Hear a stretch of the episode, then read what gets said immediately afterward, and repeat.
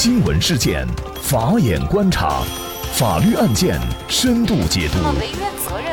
传播法治理念，解答法律难题，请听个案说法。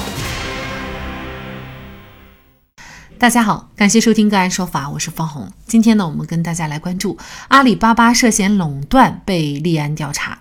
市场监管总局官方微信公众号“世说新语”发布消息。近日，市场监管总局根据举报，依法对阿里巴巴集团控股有限公司实施“二选一”等涉嫌垄断行为立案调查。那么，这个“二选一”作何理解？有分析人士推测，事实上很简单，淘宝、天猫的运营模式就是，商家在天猫或者淘宝注册了店铺，就不能在京东再注册这个店铺。据猜测，这是阿里巴巴被涉嫌垄断的最大罪名。对此，阿里巴巴发布公告称，近日阿里巴巴接到国家市场监管总局通知，依法对阿里巴巴涉嫌垄断行为立案调查。阿里巴巴将积极配合监管部门调查，目前公司业务一切正常。受此消息影响，阿里系股价大跌，阿里巴巴跌百分之八点五，阿里健康跌近百分之十，高新零售跌超百分之四，阿里影业跌超百分之二。中国人民银行于二十四号在官网发布消息，中国人民银行、中国银保监会、中国证监会、国家外汇管理局将于近日约谈蚂蚁集团，督促指导蚂蚁集团按照市场化、法治化原则落实金融监管、公平竞争和保护消费者合法权益等要求，规范金融业务经营与发展。淘宝、天猫和京东二选一为什么会涉嫌垄断？垄断对我们普通的消费者到底会有什么样的影响？如果垄断调查属实，那么阿里又将承担怎样的责任？就这相关的法律问题，今天呢，我们就邀请江苏法之泽律师事务所律师、财经评论员庄志明律师和我们一起来聊一下。庄律师您好，您好。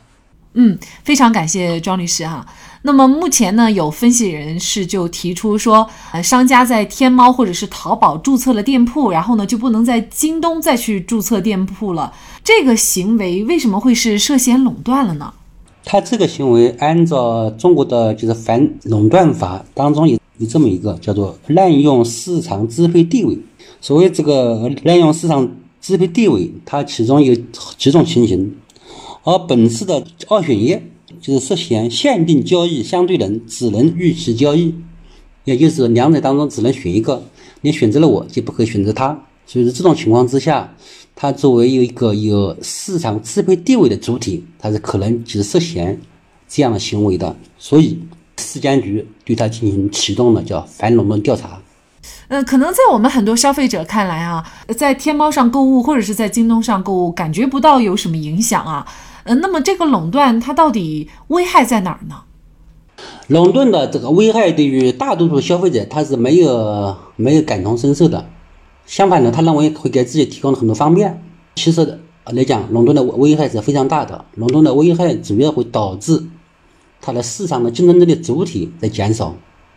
让大量的中小企业个体户他没有了相应的市场份额，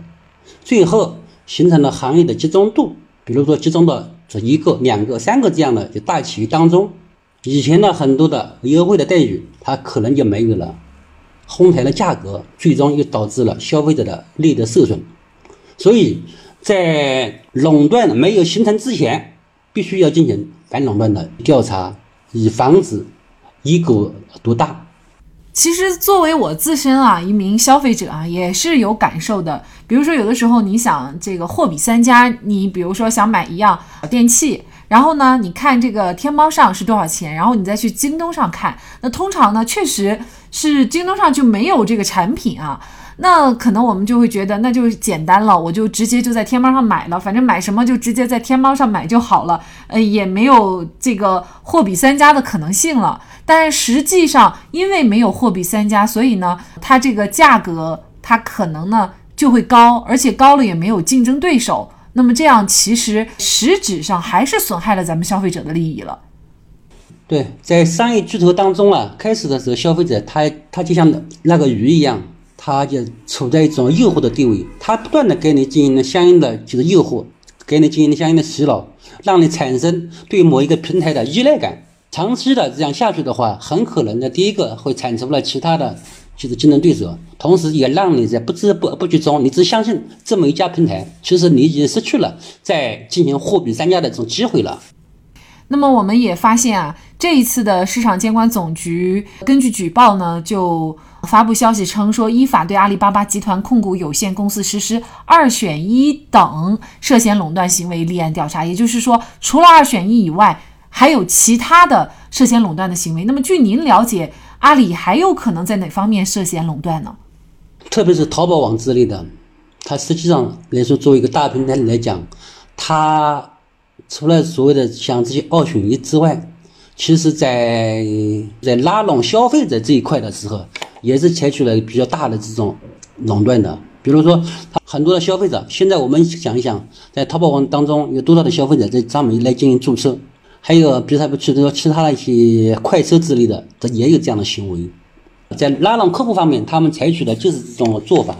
就是大量的跑马圈地，产生了那么多的消费群体。运用的是一种市场垄断地位来大量的霸占了客户，所以说我我认为这二选一仅仅是一个开头，很可能还还实行其他的一些垄断行为的。那么垄断一旦被证实属实的话，它最终可能会要面临一个什么样责任呢？在这个经济方面肯定是要有有所惩罚的，比如说像运用市场支配地位。是按照它的年销售额进行一个百分之一到百分之十的这个处罚，同时还有可能的话，有有可能会限制他的这个主体资格。当然说，对于第二个方面来说是更恐怖的。对于一个商业巨头来讲，如果说限制了他的经营资格的话，惩罚性是最大的了。但是我们往不希望看到这一点。这个限制他的经营资格，具体会涉及到哪些方面呢？比如说，他在行业当中的某一个销售的这一块，他如果存在存在这种垄断的话，直接把他的这个把它经营权给啊剥离掉，就这么讲的，就去去除掉，不让他在这一块再进行经营了，甚至还可以收回他的牌照，这这都是有可能的。当然说，这像那种情况，都应该属于情节非常严重的了。呃，比如说我们所知道的，呃，很多国有企业啊，比如说这个中石油、中石化，那么只有他们可以经营这个相应的石油产品啊。那么，呃，他们的这个垄断又怎么来看呢？呃，很多人这个关心就是国企的所谓这个垄断，这个实际上来说，国企的这个垄断它本身是一个伪命题，它是一个不存在的这种说法啊？为什么呢？反垄断法当中有明确规定的。就是说，国有经济占控制地位的关系国民经济命脉的国家安全的行业，以及依法实行专营买卖的行业，国家对其经营者的合法经营活动予以保护，并对经营者的经营行为及其商品和服务的价格依法实施监管和调控。所以说，从这个角度上来讲，对于关乎到国计民生的这些国有企业。它是不存在一个所谓的垄断的，就算是他进行了专专业买卖的这些企业，国家是予以保护的。为什么呢？它是为了保护的是一个整体的国家的利益和人民的需要。比如说，就是国家电网，国家电网看起来来说它是一个就独大，但是实际上来说，我们可以看一下子，二十年来。虽说它没有竞争在这一行，但是它的电价它是没有上涨的。所以说，在国有企业当中，特别是一些中资牌的国企当中，看上去是垄断，但是它是不存在反垄断法当中的这个垄断行为的。一八七零年一月十号，洛克菲勒在俄亥俄州创建了标准石油这家有史以来最为强大的垄断企业。到一八七九年底，标准公司作为一个合法实体成立刚满九年时，就已经控制了全美百分之九十的炼油业。自美国有史以来，还从来没有一个企业能如此完全的独霸过市场。一八九零年，标准石油公司成为美国最大的原油生产商，垄断了美国百分之九十五的炼油能力，百分之九十的输油能力，百分之二十五的原油产量。标准石油公司对美国石油工业的垄断一直持续到一九一一年。